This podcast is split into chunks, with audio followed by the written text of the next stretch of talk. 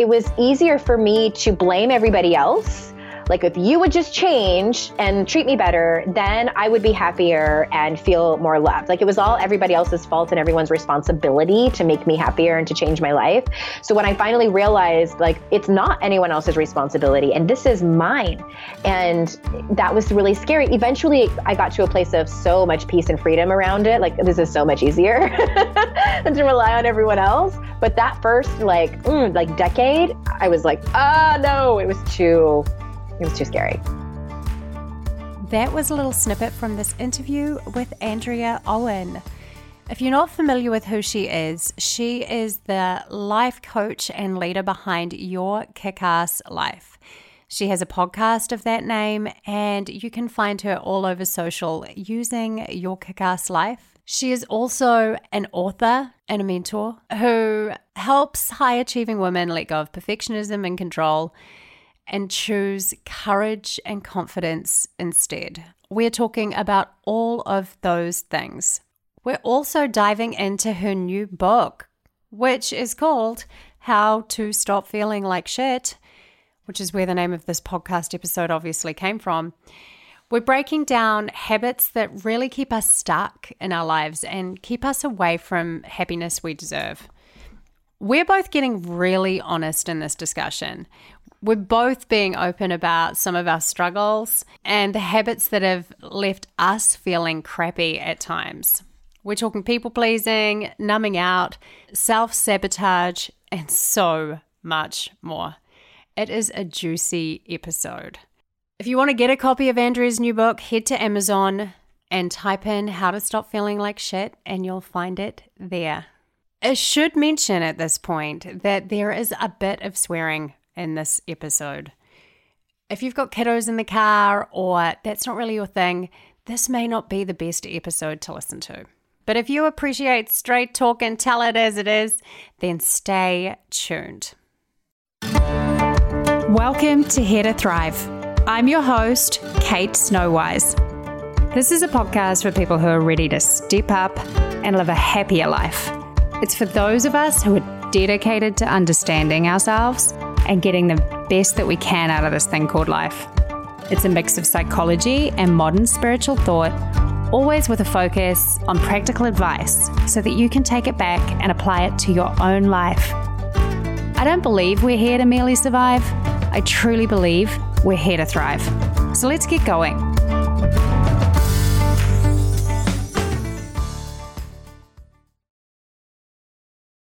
Thank you so much for being on here to thrive with me today. I am so looking forward to talking about how to stop feeling like shit. I am so happy to be here. Thank you. Yay, I'm excited. Let's just launch right in. Feeling like shit. What does it actually feel like to feel like shit? What did you notice in your own life when you were feeling shitty? And what do you mm. see in your clients when they would potentially use that phrase? Well, of course, it's such a broad thing, right? You can feel like shit in many different ways of your life, but the specific way that I'm referring to when I titled the book was I noticed a pattern starting around, I don't know, maybe four years ago. I started I started noticing a pattern with my clients and the women in my classes and the women in my community and also in my own life too. You know I'm, I'm not immune to these things. And it was the behaviors the first ones that i noticed was definitely perfectionism control isolating and hiding out numbing out and overachieving. And i would talk about those behaviors and really these are the behaviors that work for us for a little while until they don't. And these are the things that we do also to protect ourselves. I'm using air quotes over here, protect ourselves from rejection and failure and feelings of shame and, and those types of things. And we do them for a while and they work until we get to a place where they're not working for us anymore and they end up making us feel like shit. So that's where the title and the content came from. You kind of went into it a little bit, but why this book now? Was it because you had started to really see those habits come up over and over again? Yeah, so it wasn't. So I got the idea for the book in 2015. This is, you know, how long traditional publishing takes, and then wrote it in 2016. So this was, you know, before the U.S. election. You know, some people think that I wrote it in kind of a, a reaction to what what's been going on culturally and politically over here, and in the rest of the world. But no, it really just was from paying attention and seeing this over and over again. It was just kind of a coincidence that it coincided with the rising up of women and kind of uh, many of us really starting to speak out and start to learn tools in order to try to make changes in this world. I hadn't even thought about it in that context, but now that totally makes sense. You know, women mm-hmm. are rising. We're kind of sick of feeling like shit. Yeah, we're sick of it. We're sick of all of it.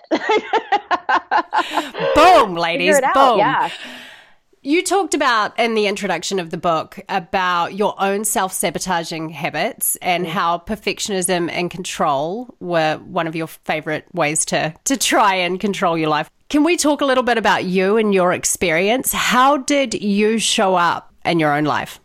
Yeah, and of course, it was all in retrospect because when I used to read self help books when I was in my 20s, I would write the names of my friends in the margins because I was like, well, Shelby, this is totally Shelby. You know, this is Carmen. And, and I, I really liked the idea of personal development, but I didn't, it wasn't ready to do the work. So, so uh, all of the behaviors that I now recognize are, are in retrospect, but I had really engineered or tried to engineer my life to look a certain way. I was mostly living in fear, you know, terrified of of what other people would think of me and really things like connection and intimacy and trust and and love were the things that I wanted the most like any human but they were the things I was the most afraid of because it would require me to be vulnerable and show my human side and things like that I wanted no part of that I really had, and I, this is another chapter in the book, I had really identified with the notion of being strong. I, um, you know, like never let them see you sweat. Don't take shit from anybody. Very much as a piece of armor to protect myself from people. And what that ended up doing is pushing people away. I didn't trust anybody. I was either, I didn't have boundaries at all. So I was either all in completely, you know, just oversharing, no emotional boundaries at all, or I was completely walled off. There was no healthy in between. And so my life totally fell apart. I wrote I wrote very briefly about that in, in the beginning of the book. And then that's when I decided, okay, maybe it's me. Um, maybe I need to look at some stuff and change my life. So that's when really my whole real personal development started. I love that. Like maybe it's me. Maybe I could I start with myself. yeah, maybe it's me. Mm-hmm. maybe it's me. Maybe I could look at myself rather than blaming the world outside me. Yeah. These habits that sustain us, the control, the self sabotage, the numbing out, they, you mentioned they have some utility at the start of the podcast. What does that mean? How do they protect us and serve us? And when do we know when it's gone too far? Yeah, a lot of the habits that I talk about do, like, I like to say, like, they work for a while, they work until they don't. And so, for instance, perfectionism and overachieving and control, they go hand in hand. I call them like the trifecta of the triggered. And that, I, I attribute that to allowing me to graduate with honors from college and start my own business. And, you know, someone that struggles with control, you might want that person on your team if you work in a corporate setting because they are efficient and productive and organized. so, what ends up happening is we get to a point where they start to affect our life negatively. And or they are only being used like i was saying before so that we can engineer our life to look a certain way because we are afraid of making mistakes of failing of, of looking quote unquote bad or like we don't have it all together in front of other people right okay. So i'm just i'm having this little moment of oh my my need for achievement and perfectionism and control. Truth be told i only recently realized that i am a closet perfectionist because i'm not that perfectionist that everything has to be perfect in terms of like dotting my i's and crossing my t's. But my husband pointed it out to me that unless i think i can ace it i don't want to try. Yeah. and I so I'm really just coming to grips with how achievement and perfectionism have, like you said, worked really well for me in my life, but how it's actually hindering me in a lot of ways. So I need to read that chapter. Yeah, well, I want to, I want, yeah, I want to stop there for a second because I think that what you just said is so important, and I came up against that too. You know, after I had already written the book and and really call myself like a recovering perfectionist, but what I call that to an extent, and and I'm, I'm kind of guessing here, but it's that's upper limit stuff. And I don't know if you've read the book, um, The Big Leap by yes. Gay Hendricks. It's okay. so funny. I actually was uh, talking about that book in my uh, group coaching program last night. yeah, it's a short read. It's it's, it's a, great. I, I it's really a great one, everyone. It. Yeah.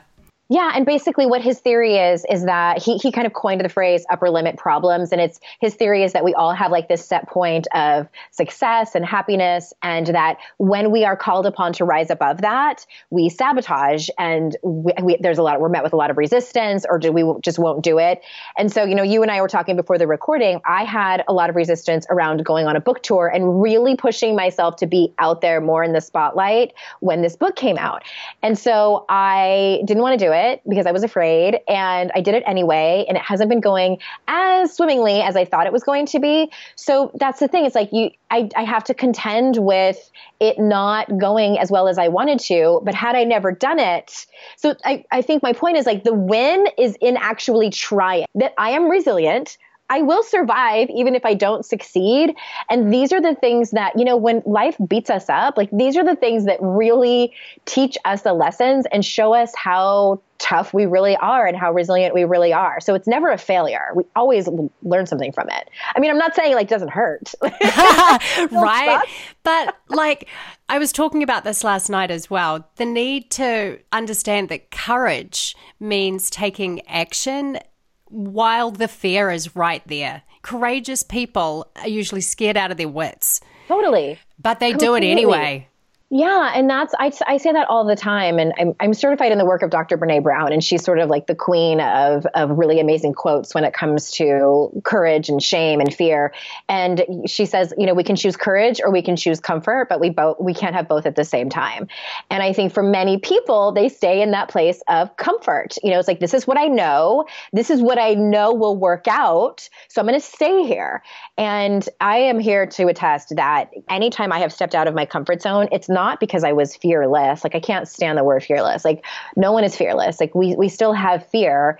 It's just that we know we have it or we choose courage and being scared at the same time and go for it. Yeah, I hear you. I was I was saying that starting a podcast was absolutely petrifying for me, but one of the best things I've ever done. But I did it in spite of my fear. The fear was there. Hey, yes talking about that idea of we stay in that space of comfort because we know what to expect. Is that what happens with our habits as well? You know, like better the devil you know than the yes. than the devil you don't. and so we just stay in our rut because we at least know where the edges of the rut are. Yeah, and that's what I think you know the, the the one that popped up for me when you were saying that is self sabotage, and I, I talk about this in the book. That there was I had a client who she was a single mom and she had this on again off again relationship with this man who she knew wasn't good for her. And every time she would you know break up with someone or feel lonely she would call him and she's like when i'm texting him i know how it's going to end. I know that this isn't going to be good for me but i end up doing it anyway. And we get into these habits you know these repetitive patterns where we just i mean exactly like you were saying like like we get comfortable with that kind of discomfort. And to actually choose ourselves to actually shine the light on the things that, you know, big things like worthiness and sometimes for some people, family of origin issues, daddy issues, and things like that. Like, whoo, no, no.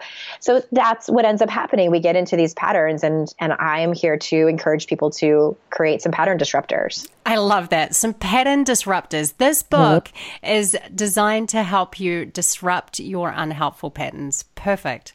You also mentioned in the book, which just made my heart want to do a little happy dance, that sometimes life just happens and it isn't your fault. I agree with you so wholeheartedly that a lot of sort of self help or the New Age movement kind of implies that whatever happens to you, somehow you brought into your you brought life. it on. Yeah, mm-hmm. somehow it's your fault. How do we make sure that self help doesn't get us to that place? How do we make sure that self help doesn't actually turn into a form of beating ourselves up? Oh, totally. That's such a good question. So, Yeah, I really struggled with that for a long time because the beginning of my my personal development journey was from the movie and the book The Secret, which is all about the law of attraction and what you folk, you know, what you put out there, you get back. And to some extent, honestly, Kate, like I, st- there are still some things that I take from those lessons, and more specifically of of energy and what you focus on, you create more of. I do believe that, but I think that it can get a little bit out of hand and and sort of bypass the reality of life and just like the real struggles that we have and and so to, to sort of more specifically answer your question, I think that if you read a self help book and you walk away from it feeling worse about yourself than you did in the beginning, that's something to look at. And that's that's what I was after. That I, I think that I did not want people to to feel like they were doing life wrong. You know, this isn't a book of like, here are the 14 things you're doing wrong in your life. You need to change them and fix them, and then you'll be happy. I wanted this to be here are the 14 things that we're all doing. Let's recognize it quickly when we're in them because you're going to keep doing them. Like, I still do them. So it's a matter of recognizing it really quick. I think that for a lot of people, self help can become a bit of an addiction. And and it's just this whole I, I, think again for some people that just reading self help books and listening to podcasts makes them feel better temporarily. And then they go back to this place of, but why am I not happier? Because they're not actually doing the work, they're just consuming it and like hoarding the tools but not actually using any of, any of them. So if that's anybody who's listening i invite you to just you know choose one tool to actually implement. Answer the questions when you get a self-help book and there's questions at the end of the chapter like mine or a workbook you know that the author has thoughtfully put together for you. Actually do the work. Yeah that makes so much sense. And I really do love the way that you said if a self help book makes you feel shittier after reading it than you did going in, then you really need to look at that. Yeah, and it might be that you feel shittier because you just got called out on what is actually happening in your life. You know, there's I call it the point of no return when you are doing personal development and you realize your issues and then you are in you're in so far like you've turned the lights on in a messy kitchen and you're like, "Oh shit." This is a mess. Like, I, where do I even start with this? Like, I don't even want to clean it up. Can't I just turn the lights back off and go back to bed and pretend like I never saw it? No, you're at the point of no return. You can't go back. and like to go in and start cleaning it up feels uncomfortable. And then to do nothing and know it's there also feels uncomfortable. So you get to pick. And that is a hard place to be. And for some people, I don't think this gets talked about enough in self help. So I talk about it. I think that that can be a place of grief of just realizing how much work there is to do. And it is like that for all of us. You don't get to be, you know, 30 years old and can be completely unscathed from your family of origin. I do think that our parents absolutely do the best they can with the tools they have. Some parents do a really shitty job, some parents do just an okay job, but we walk out of that with perspectives that are unique to us. And, and all that to say, we all have stuff, and it is uncomfortable to look at. I just, I'm so glad you are talking about that because I've never heard someone say it so perfectly that when you are on a journey of self discovery or self development, you do hit that point where you're like, oh, now it's full steam ahead, right? Yeah. Like there's no going back. And, and I personally talk about the majority of the population are walking through life sleepwalking. And it's when you kind of start to open one of your eyes and you're like, oh, there's this whole world out there. So I love it. I love it that you're like, when you turn on the lights in the kitchen and you're like, oh, damn, it's a mess. I got to clean this up. God, yes. It's just, it's, you know, and honestly, Kate, there are some days, they're, they're very few and far between, but there are some days where I am like, you know, I look up at the sky and I'm like, can I just please go back to living an unconscious l- life and being like on the surface level and only caring about you know, like what outfit I'm going to wear to the party this weekend, you know, instead of like all this hard stuff. But it's, um, it just, it's, it's not easy work. And I think that this, but this is the biggest work that we'll ever do. That's the most important to not just ourselves, but to the world. Oh, I totally hear you. And I have those days too. I feel like this is a really good time to talk about numbing because when I'm in those moments, sometimes I just want to bury my head in the sand when I just look around at at the world and life and I'm like, oh, too hard. Like, can I just, yeah. can I just pretend that I have never seen all of this hard? Because I have to admit, the more personal development I have done, the more joy I experience, the more elated I feel. The I would never ever go back, but my my sadness and my grief is also deeper. You know, the mm-hmm. the complete spectrum of my feelings is wider. So there are certainly days that I want to just bury my head in the sand and be like, "Oh, life is tough." Yeah. You said that numbing was always one of your go to tools. And you mentioned in the book there are so many different ways we numb out from life. Can mm-hmm. we talk about some of those ways?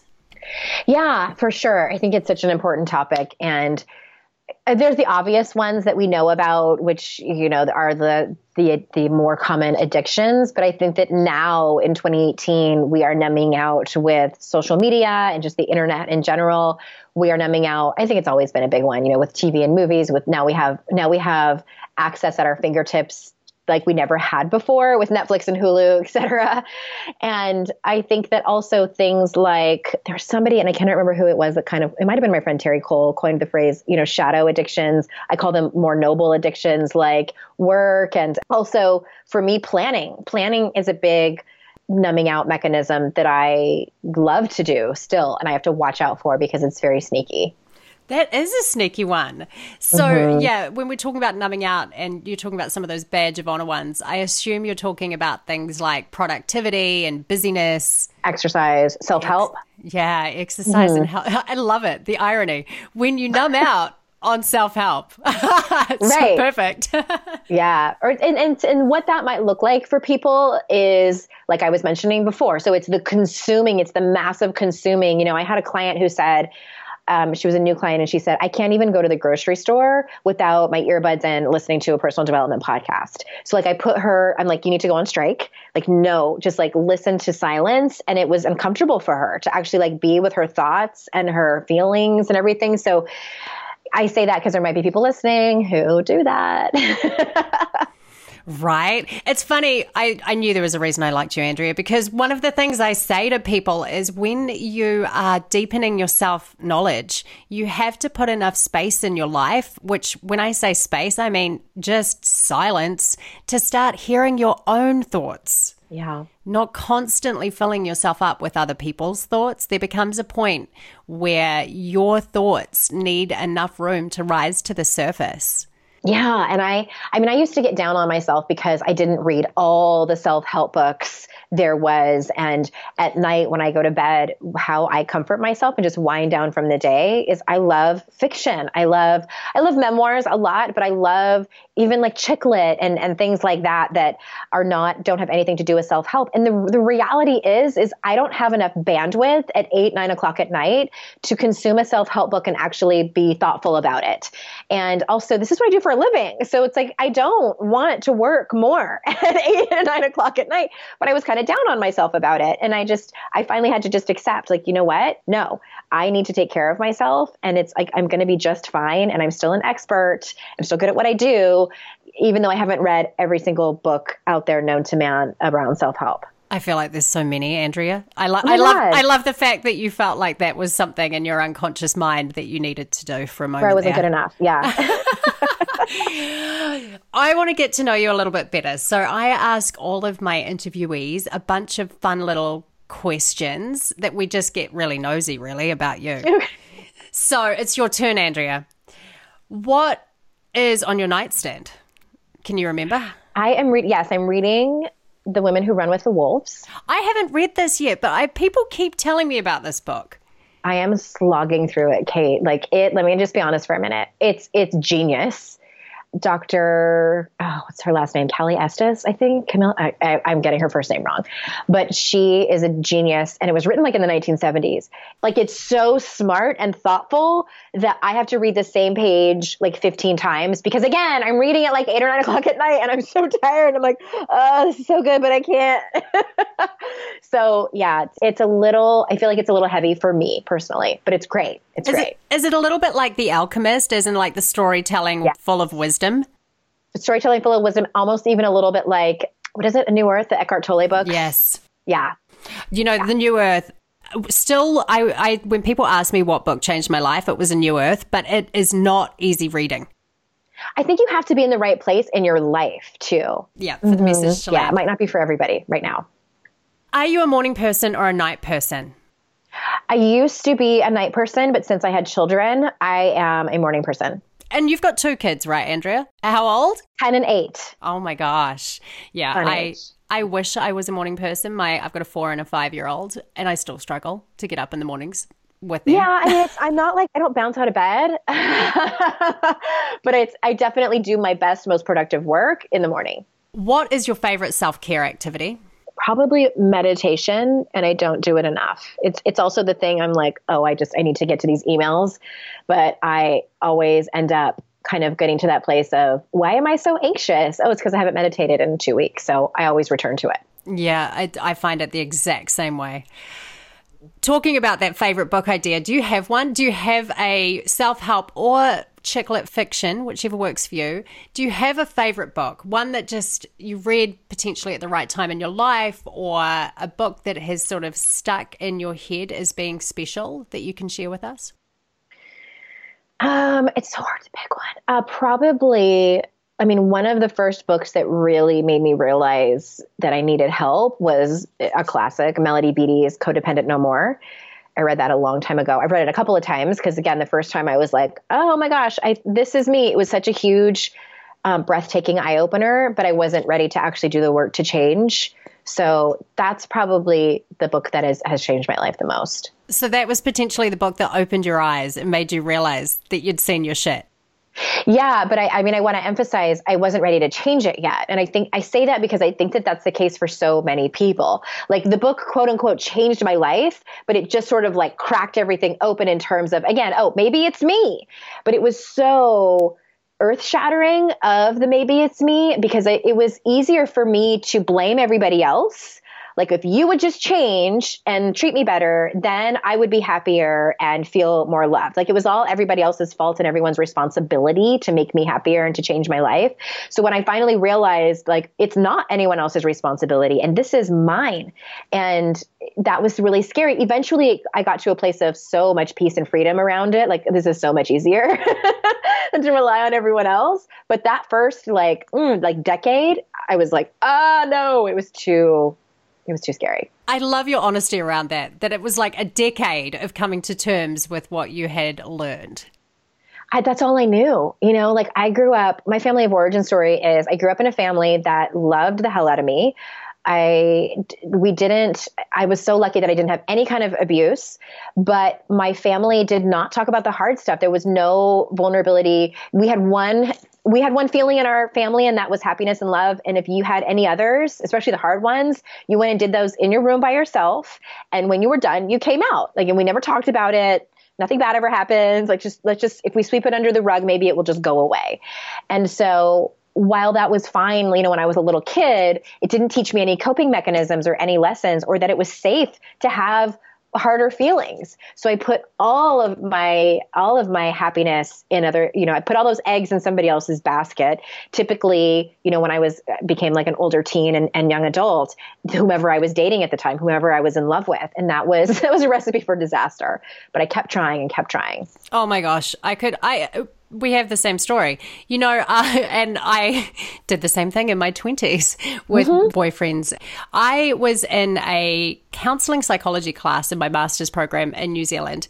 And um, the psychologist who was leading the class, sort of, we did little one on ones with him. And I was talking about my need to, my need to feel needed by other guys. Mm-hmm. And, you know, like mm-hmm. I had these two guys I was kind of texting or whatever at the time, and my desperate need to feel needed. And he said, either two things happened in your childhood. You were loved so much by your parents and you just expect to always have it's this high level mm-hmm. of attention or the complete opposite. You never got enough.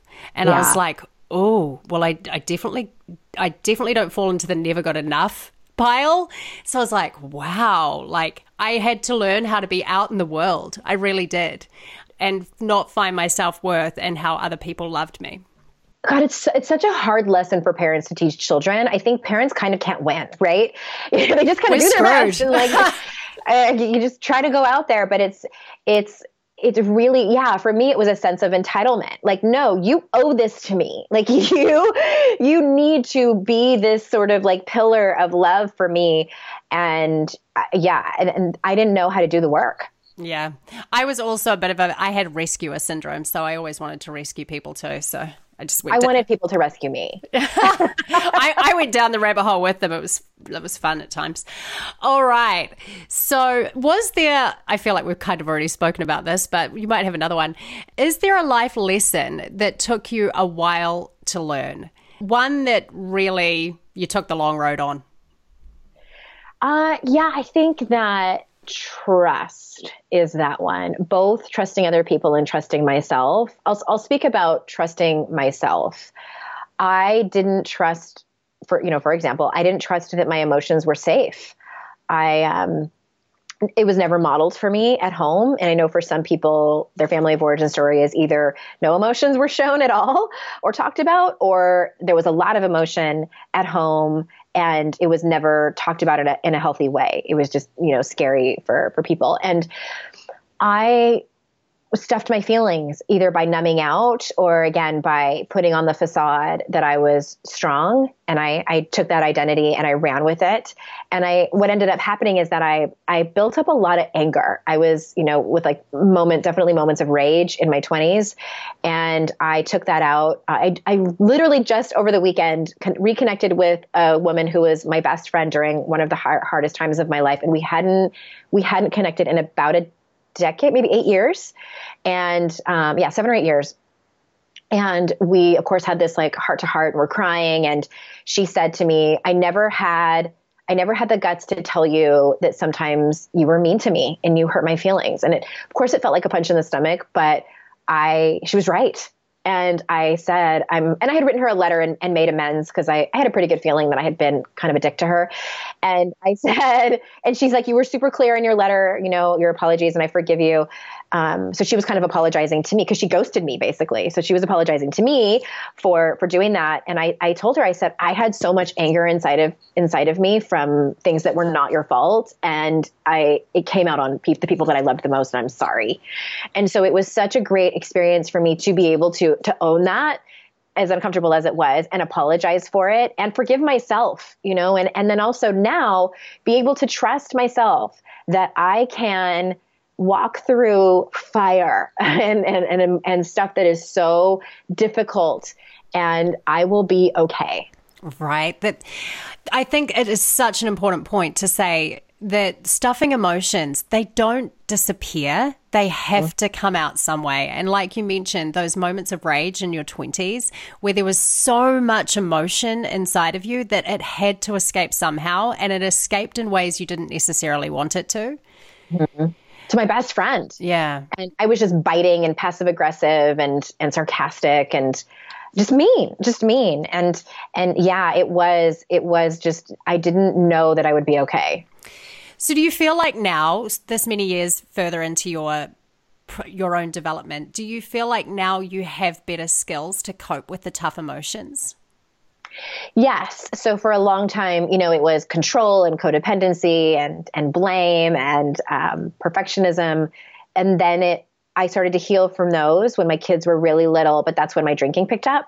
So then I that happened for a little while, and then I got sober in 2011. They were two and four at the time when I got sober, so I have six plus years of sobriety, and now I, you know, I've been in, I'm a person in long term recovery. So now I rely on people that I trust. You know, I have a handful of people that I trust to, to talk to when I'm in struggle, whereas before I would not have reached out to them. I didn't trust them enough. And also, and, and just like being in that discomfort. And, and, and doing things like, you know, going for a run or listening to music, writing is a huge self care mechanism that I use, and just other, you know, actually just getting it out and processing it instead of like I say in the book, like, you know, you can't bury your feelings alive and expect them to die. Like, that's what I used to do before. And just, I mean, that's why they call it baggage because we stuff it down and we carry it around with us forever. I love that. You can't stuff your feelings when they're alive and expect them to die. Yeah. It's so good. Yeah. The power of processing. I, I hear you. What is one thing in your day, Andrea, that you can't do without? I would say like loving and snuggling on my kids. I just, we're so, overbooked and overscheduled in in our lives now just like stopping to like smell their hair and their necks and just breathe them in that is that's the good stuff right there. Oh, I've just got the biggest smile. How would you describe the soul, Andrea? I did say these were like quick fire questions, but I was kind of lying. oh my gosh, I don't know how to answer that question, so I'm going to say the first thing that comes to mind. So when I I do believe that we that our souls are floating around like somehow I don't know what it looks like, but I do think that we come back I know for a fact that my soul has walked this earth before me. I grew up in a religious um, upbringing, and I remember when I was in sixth or seventh grade, I was going through confirmation, and I told my pastor, this man that I trusted, who was my religious mentor and guide, I was so excited, and I, I, I sat down in his office. and We were talking about you know confirmation things, and and I said, well, I I don't know how the topic came up, and I said, well, I, I know that I've been reincarnated, and that I know that my soul has walked this earth before, and, and so I'm excitedly talking to him about it, and he says, oh, we don't we don't actually believe that in our religion, and I remember being crushed, and um, so it's taken me a long time. You know, religious dogma can kind of stay with you when you go through a spiritual transition like I did, and so I I do I, I'm now contending with how important taking care of your soul is. And for me, that looks like, like you were saying, you know, getting quiet and meditating and listening to my intuition and i'm i'm really fascinated with our legacy and and you know where we come from and even moon cycles and things like that it's all very woo woo and i have crystals and burn sage and light candles and i love it I was listening to you talk about that in your own podcast, actually, by the way, and how you're just more drawn to the woo woo lately. Yeah, I think it's, you know, it's kind of like a natural progression that happens to a lot of us. but I definitely have not always been that way. You know, if I can think and do my way through something, I'd rather do that. It's more concrete, it's more comfortable because the woo woo and the, you know, otherworldly things, there is no hard and fast answer. And so overachieving, over analytical, smart people tend to move away from that. But I can't ignore the feeling inside me anymore. Yep, I'm with you. I'm with you on all of this. Final question then. Well, only in the quick fire. I've got more questions after that. Okay. what is fulfillment to you? Um, oh my gosh, I think actually I'm so mean, right? I know. I think listening to what you listening and knowing what you actually want, like knowing what your values are. Uh, the, the last chapter of my book is all about this because I think so few people actually do values work and knowing what that looks like on a day-to-day basis, not just what the names of your values are, but what that actually looks like. That's fulfillment. Okay. I want to talk a bit more about people pleasing, and we've already touched on it a little bit, but I want to talk about this because I feel like this is the habit in the book. It's I want to talk about myself really. So this was the habit in the book that I'm like, oh, this is the one that kept me stuck and feeling like shit for so much longer in my life than it should have.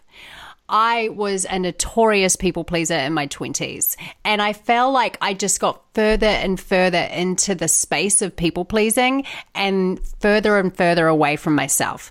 And I can remember I broke up with a boyfriend and I actually got feedback from his friend after we, well, he broke up with me, I should say, after we um, had broken up.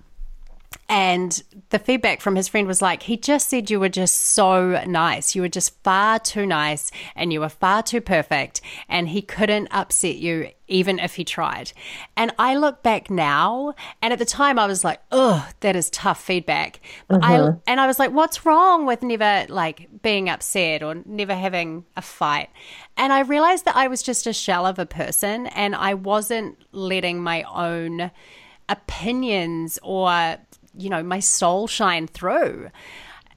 So it sounds like it, what I guess, right? When you said that, I was like, oh, it looks like he wanted to connect with her on like a soul, you know, heart level, which involves actually like showing your emotions, and you weren't ready for that. Yeah, I was given none of it. I was like, can yeah. we just live like happily ever after at a surface level, surface? please? Yeah. yeah. can we just be like super smiley in photos? Mm-hmm. Um, I'd love to hear your thoughts on people pleasing what do you see in your clients? What, if this is something you, you've dealt with, what have you seen in yourself? And how does it fuck us up? And mm-hmm. potentially, mm. how do we pull ourselves out of it? I think, you know, people pleasing and approval seeking is, it can be pretty complex and nuanced within people. But if I can just talk about it generally, what people pleasers tend to do one of the biggest things that they do is that they have poor boundary setting is that they they tend to say yes to things that they don't want to do and they can tend to get taken advantage of and they are very hung up on other people's feelings. They feel responsible for other people's feelings. So that is what leads them to say yes to things that they don't want to do and, and just generally kind of run around helping other people.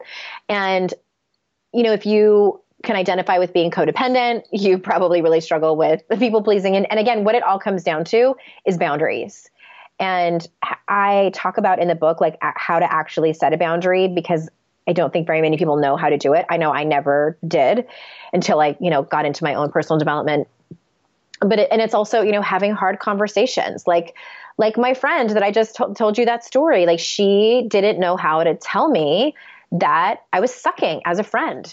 She probably, you know, we didn't get into it, but I, my guess is that she felt responsible for my feelings and didn't want to hurt my feelings, knew it would it would hurt my feelings and chose to ghost me and say nothing. It got too hard for her to bear instead of actually saying, "Hey, um, I, I really care about you and love you, and I can't accept this behavior anymore. This is this isn't going to work for me.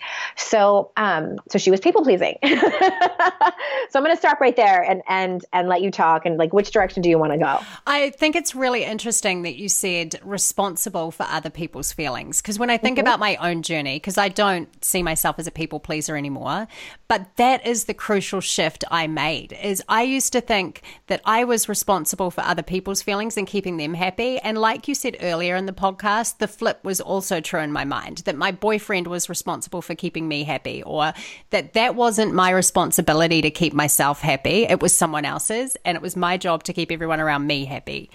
Yeah, that, that's poor boundary setting. But I feel like that's been the huge shift. Now I'm like, other people's stuff is their stuff. My stuff is my stuff, and it's my responsibility to keep myself happy so that I can show up and be a happy human in the world. And I think that's been the crucial shift for me. Yes, and to me that speaks to there's there's a lot of really great cliches and sayings in the world of recovery where I where I where I live. And one of those sayings is keep your side of the street clean. And that's what you were speaking to. But where it gets tricky is like, okay, where does your street start and my street end? Like, where's the intersection? And it's sort of this dance that sometimes we don't know where it is until we get into messes, like until we see the mess, and then we're like, oh, okay, this is where this is where my side ends, and and so like you know, going back to that example that I was talking about for my friend, that that what that would look like is is her my, my best friend her name's amy smith like she's excellent teacher at this. And she says you can always share your truth with grace and kindness. So what that would have looked like is her telling me like i started to say I love you so much and care about you and I care about this friendship. And it hurts me when you say things like this. Is there a way that we can remedy this to save our friendship? So that and who like I never knew how to say things like that. Like for her the answer was ghosting me. For someone else it might be saying shut up or you know like or or being aggressive and just mean and like firing back. That's what we do or you know just or just taking it and taking it. So so we we don't know how to handle these you know really uncomfortable situations around boundaries. Boundaries are not easy and like there is a way to have these conversations and do it gracefully and with honesty. Oh i like that. With grace and kindness. That's going to mm-hmm. sit with me. That's going to stay. You had a personal crisis in the middle of writing this book. If you're willing to share a little bit about it we would love to hear it can we talk about how it potentially impacted your writing of this book? Yeah, so my dad died when I was about 70% done with a manuscript. So my manuscript was due December 31st of 2016 to the publisher, and my dad died on October 16th. And so he got sick maybe three weeks before that. We found out he was terminal. I flew home to San Diego to be with him, and he died, and I was there with him when he died. I had never lost anyone before that. So it was brutal. I wrote about it in the book because, you know, obviously I was wasn't done writing it, so I got I had the I, I um, had the ability to go back and, and change some of the chapters, especially the numbing chapter. But what that taught me was, again, like I was saying before, that I can walk through that kind of grief, which was the biggest inferno of feelings I had ever done in my entire life, and be okay through it. I stayed sober through it. I don't know how some days, but it just, it really taught me that I am resilient and that I can actually process my feelings and live to see another day. Mm, so good. Final question for you, Andrea. If you could leave people with one piece of advice today, what would it be?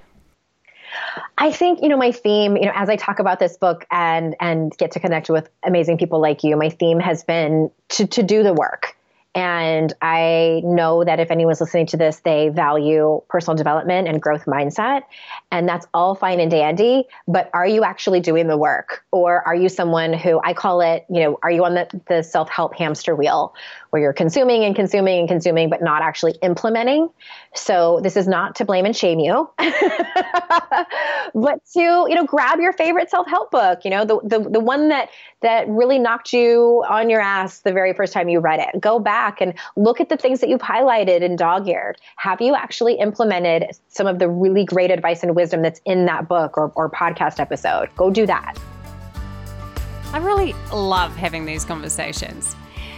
If you want to grab Andrea's book, head to Amazon How to Stop Feeling Like Shit. It's an easy to digest and super practical guide you can also find Andrea over at yourkickasslife.com or on social anywhere at Your Kickass Life, including her podcast.